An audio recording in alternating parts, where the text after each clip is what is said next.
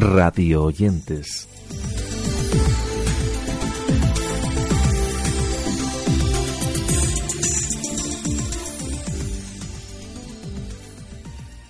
Hola de nuevo y bienvenidos a nuestro podcast Radio Oyentes en una nueva edición dedicada a repasar esas cosas que hemos escuchado sobre el mundo de la radio temas de los que os dejaremos pequeños cortes a modo de degustación para que si lo consideráis oportuno los podéis escuchar en su totalidad desde los enlaces que os dejamos en las notas de nuestro podcast.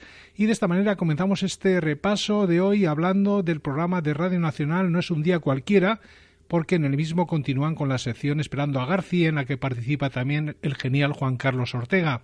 Y así en una reciente edición invitaban al periodista Julio César Iglesias un profesional ya retirado, pero que ha hecho mucha radio, especialmente en Radio Nacional, y que fue galardonado en su momento con el premio Ondas. Buenos días, Julio César.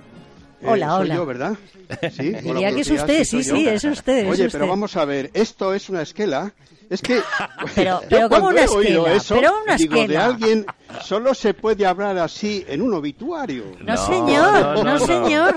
Este es un Hombre, espacio de bien, homenaje, es un espacio de homenaje a la radio. Claro, y tú claro. eres Oye, la que- historia de la radio, Julio. Pepa, tengo que decir una cosa, ¿eh? fíjate que hasta- yo estaba muy crecido hasta que sonó la sintonía, fíjate. Pero a mí me ocurre lo que al perro de Pavlov. Es decir, yo oigo Te una activas, sintonía como esa, claro, me pongo a segregar eh, flu- fluidos corporales. en modo radio. a sudar, ahora. vaya. Sí, sí. Seguimos en Radio Oyentes y con Ortega, porque ahora hablamos del 80 aniversario de Radio Zaragoza, que entre otras cosas aprovechaba el Día Mundial de la Radio para celebrarlo en el Teatro Principal de Zaragoza y lo hacía con las noches de Ortega. Juan Carlos pasó por el Mirador unos minutos antes de esta actuación que se enmarca en las celebraciones de las ocho décadas de vida de Radio Zaragoza. Oye, 80 años llevas haciendo lo mismo en Radio Zaragoza. tú? 80 años, desde que desde el primer día yo empecé en Radio Zaragoza. De hecho, ahora se están, yo cumplo ahora eh, 85 años. ¿Ah, sí? Empecé con 5 añitos. Sí. bueno. ¿Cómo me gustaría tener 85 años? Me encantaría. Mira, la radio que hacemos, tío, para que esté tan buena, tan buena. Está buena la radio Mira con 80 años. estaba a pillarla y, y no dejarla viva, ¿eh? Es un poco incorrecto eso que hemos dicho. No, no, no. Es Sí. una buena hora para En vez de la radio, digamos el transistor. Vale. Y entonces no, no queda machista. El transistor está buenísimo. Ahora es para, está para hacerle un favor y no dejarlo vivo. Sí, sí. ¿Le añadimos algo para que siga otros 80 años? Yo creo que no hay que añadir nada. La radio ya va a funcionar eh, siempre. Antes estaba comiendo hoy con el gran Sergio del Molino Grandísimo. y me ha dicho, hemos coincidido en que la radio no- nunca va a, acabar porque, ostras, es, es- es una persona hablando. Ya está. Es que la- esa sencillez tan bestia no, no, va, no va a tener competencia. Sí que sí, jamás. ¿verdad? Es que acaban de apagar las Sí, luces. Están apagando las luces Vale. porque, mira, si vienes por aquí te enseño a la gente que está sentada. Hola, tío, sí. Dejamos al genial Ortega y hablamos ahora del capítulo de galardonados, porque en este caso hay que recordar que el espacio con nombre propio de Radio 5 ha obtenido el Premio Alimentos de España del Ministerio de Agricultura. El jurado ha destacado el programa dirigido por Rebeca Crespo por ser una ventana para descubrir la gran riqueza agroalimentaria española y tenemos que recordar que estamos hablando de un programa que se emite en Radio 5 los lunes, miércoles y viernes a las 12.35. Con nombre propio.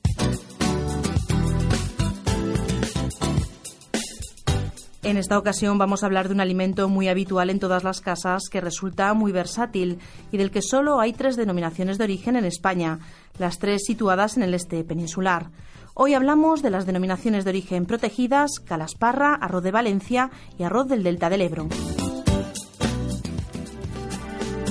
Descubre más denominaciones de origen españolas en nuestros podcasts en la web de RTVE y síguenos en Facebook y Twitter.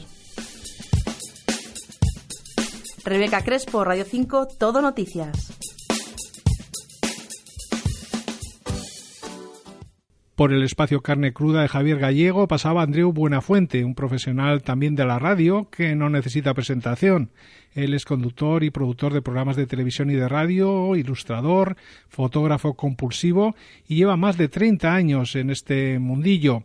Lo conocemos últimamente en la radio por ese Nadie sabe nada, ese genial programa que se emite los sábados y en esta entrevista con Gallego nos hablaba de sus inicios, sus facetas y de muchas de las cosas que le han hecho importante en el mundo de la comunicación. Damas y caballeros, El hombre que ha hecho de Late Night su leitmotiv. Humorista de oficio, presentador y productor de programas de televisión y de radio, ilustrador y fotógrafo compulsivo que tras más de 30 años en esto reconoce que nadie sabe nada, ni siquiera él. Con todos ustedes, Andreu Buenafuente. Hola, ¿qué tal?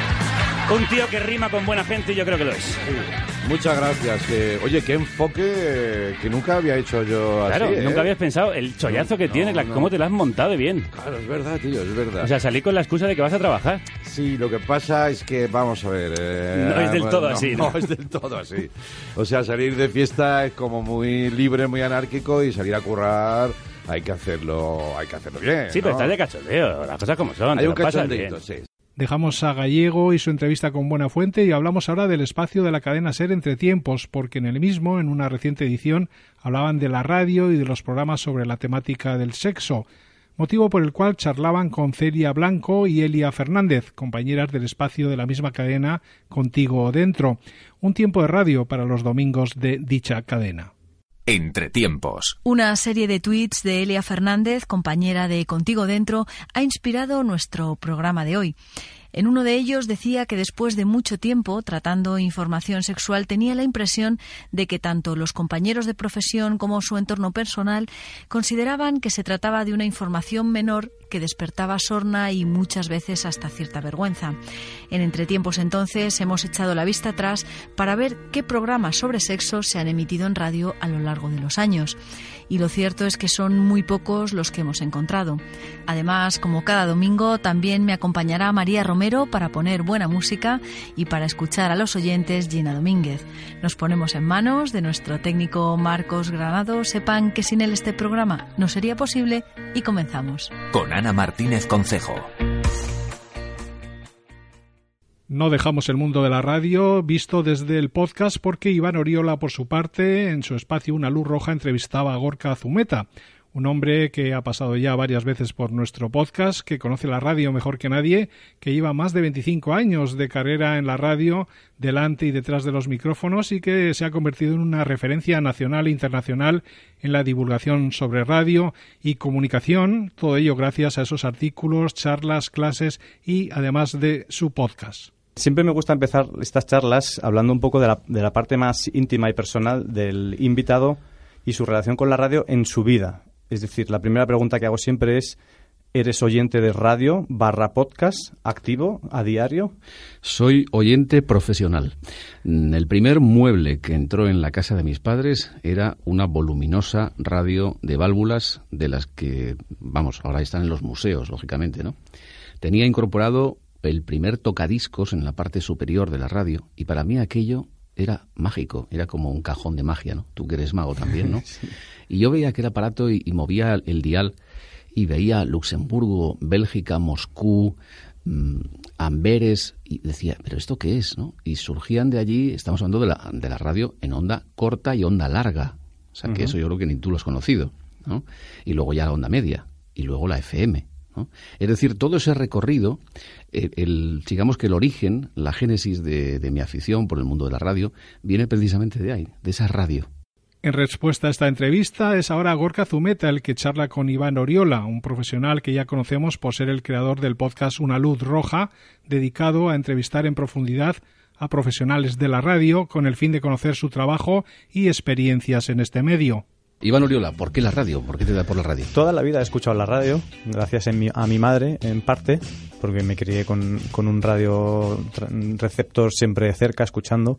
No recuerdo ni qué escuchaba cuando era pequeño, pero sé que mi madre siempre estaba con la radio ahí. Y en algún momento, por un lado, quise ver cómo era por dentro, ¿no? Cómo era la gente que estaba dentro y cómo trabajaba. Entonces empecé a ir todo lo que podía, llamaba a las emisoras o mandaba cartas para poder acercarme a ver a todo, ¿no? Entonces yo veía a, a los Iñakis, a los, a los bueno. Luis del Olmo. Qué bueno.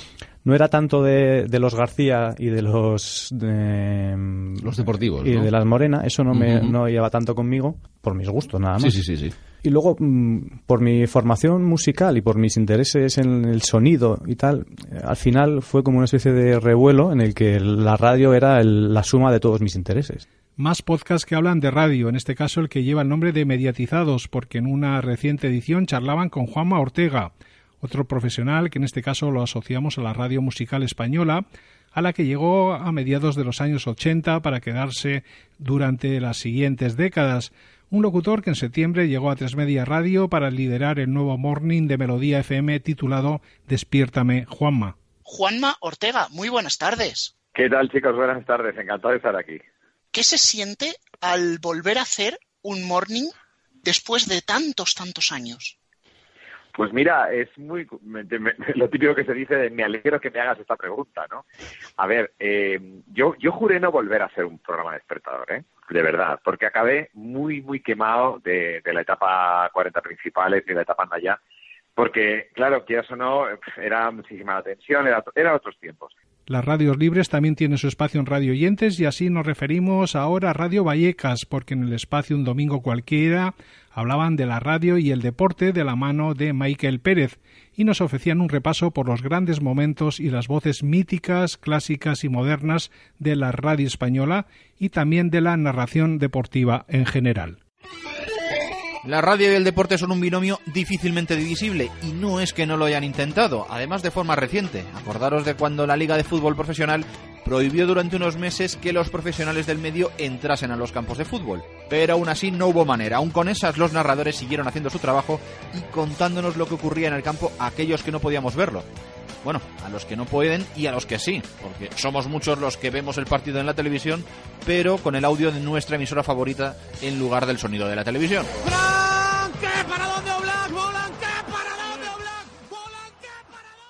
Otro podcaster, Oliver Oliva, nos contaba los secretos que Juan Carlos Ortega utiliza para confeccionar sus programas y también charlaba con Gorka Zumeta en su podcast Buenos Días Mundo, el programa que nos ofrece buenas noticias con humor. Gracias, Oliver, por tu amable invitación a participar en tu programa en este Día Mundial de la Radio. Pues un gran día para mí es un día más de vida. A menudo nos olvidamos en nuestro fragor diario e intensivo de que seguimos vivos. Necesitamos películas, libros que nos lo recuerden, nos lo cuenten para ser conscientes, ¿no? Pero la memoria, desde luego, es muy frágil en el día a día, ¿no?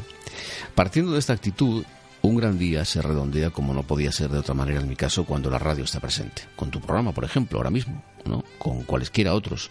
Siempre que la radio acompaña a quien quiera sentirse acompañado. Juan Carlos, eh, déjame que te pregunte, ¿desde dónde nos llamas? Desde mi casa, desde, desde mi estudio, desde el lugar eh, en el que grabo siempre, continuamente. De hecho, estoy aquí la mayor parte del, tiempo de mi vida, eh, estoy aquí. Muy bien, Juan Carlos, ¿qué tal? ¿Cómo estás? ¿Cómo estás, amigo? Amigo de la radio. Bien. Sí. Bien, contento. Sí, la verdad es que sí. es una época alegre. Pero donde más feliz estoy yo es aquí, siempre. es como un es un nirvana, es una especie de nirvana laico. Eh, y esto es como un templo. Entonces yo aquí hago mis fusiones con, con el universo y la felicidad. Y aquí encuentro yo mi felicidad en este, en este sitio. Recordamos ahora un espacio legendario de Radio Nacional titulado La Radio de los Mil Tiempos que presentaba Luis Zaragoza hace algún tiempo y que hoy podemos refrescar en esa sección a la carta que tiene la emisora en su página web un espacio que nos recordaba que la radio siempre está ahí, que sin la misma no podríamos entender la historia del mundo en los últimos cien años. Os dejamos un pequeño corte de esa radio de los mil tiempos que en su primer episodio hablaba de la Guerra de los Mundos en octubre del 2012. La radio de los mil tiempos es un ejemplo clásico del poder de la radio para crear estados de ánimo, incluso para provocar lo que hoy llamamos alarma social. Lo cierto, sin embargo, es que Orson Welles no quiso engañar a nadie.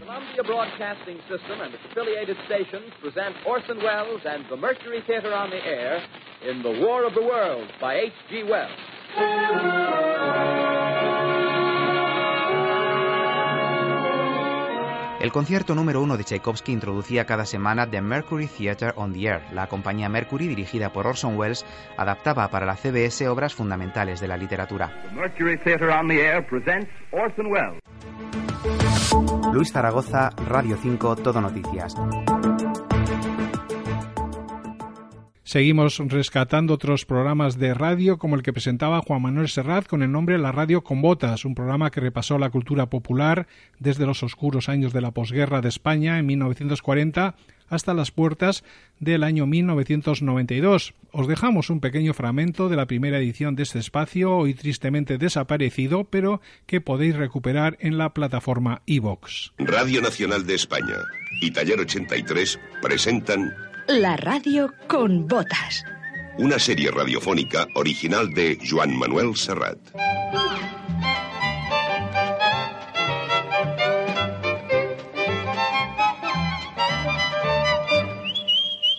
Un recorrido por los caminos de la memoria popular con guion de Joan Ullé y realización de Pere Rivera. La radio con botas.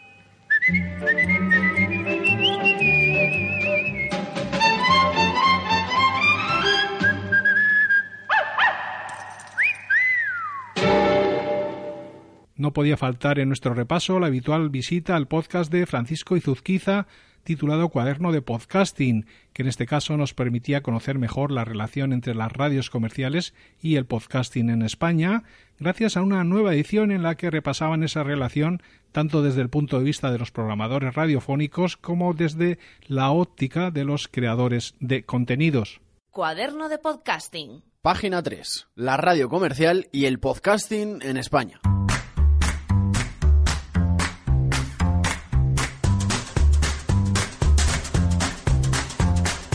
¿Los podcasts son radio? Diría que sí, pero no me quiero enfangar hoy con esta cuestión. ¿Y las radios hacen podcast? En algunas ocasiones sí, y en muchas otras no. A veces también hacen productos que funcionan mejor como podcast que como emisión en directo tradicional. Y eso, sin duda, tiene que ver, y mucho, con el desarrollo de nuestro sector. En este mismo espacio escuchamos a Javier Visier, director de programación de COPE, adelantando que la cadena se quiere sumar al mundo del podcast en primavera de 2018 con un nuevo proyecto que si todo va bien verá la luz en abril. No parece que en principio vaya a ser una plataforma alternativa a Podium, sino más bien un podcast producido de manera profesional que podrá tener continuidad con el sólido respaldo de la segunda cadena privada española en audiencia. Decir que para nosotros es un proyecto ambicioso, que si todo va bien verá la luz en abril y que va a ser un podcast de ficción para cope.es, pero que también tendrá algunas ramificaciones interesantes vinculadas a la actualidad. Es un proyecto que está en línea con otros que vamos a ir haciendo públicos poco a poco y en cuyos pilotos estamos trabajando. Para nosotros el podcast es una realidad en la que hay que estar, pero a la que podemos dedicar los recursos que dedicamos. Entonces vamos a ir poco a poco, también en función de cómo vaya respondiendo las dos variables más importantes para el negocio radiofónico. Son los oyentes por un lado, sus hábitos, sus demandas, sus necesidades y por otro también las necesidades de anunciantes. Para finalizar hablamos del espacio Esto me suena, las tardes del Ciudadano García de Radio Nacional, porque la actualidad nos ha dejado un vídeo que nos muestra cómo hacen el espacio, en el que también podemos ver el estudio 101 de la Casa de la Radio durante la emisión del programa. Os dejamos el enlace a este vídeo en nuestras notas del podcast, aunque ahora vamos a escuchar un pequeño anticipo. ¿Con cuál de todos los profesionales que has trabajado en esta casa, que has trabajado con Olga Biza, con Carlos Herrera, con Pedro Piqueras, con cuál, eh, digamos, te has podido sentir más a gusto o cuál encajabas más en su forma de trabajar? Esto te lo pregunta María del Cerro Pastor. Pues a ver, de los que has dicho, con todos estuve muy a gusto. Con Carlos Herrera, no vamos a dar más nombres porque si no sería muy largo. Carlos Herrera, Pedro Piqueras y Olga Bizar. Despedimos así nuestros por el día de hoy, no sin antes recordaros que todas las cosas que hemos escuchado a lo largo de los anteriores minutos las podéis ampliar en las notas que os dejamos en la entrada correspondiente de nuestro blog. Nosotros lo dejamos por hoy, pero os invitamos a seguirnos en nuestras redes sociales mientras preparamos nuestra próxima edición que será la semana que viene.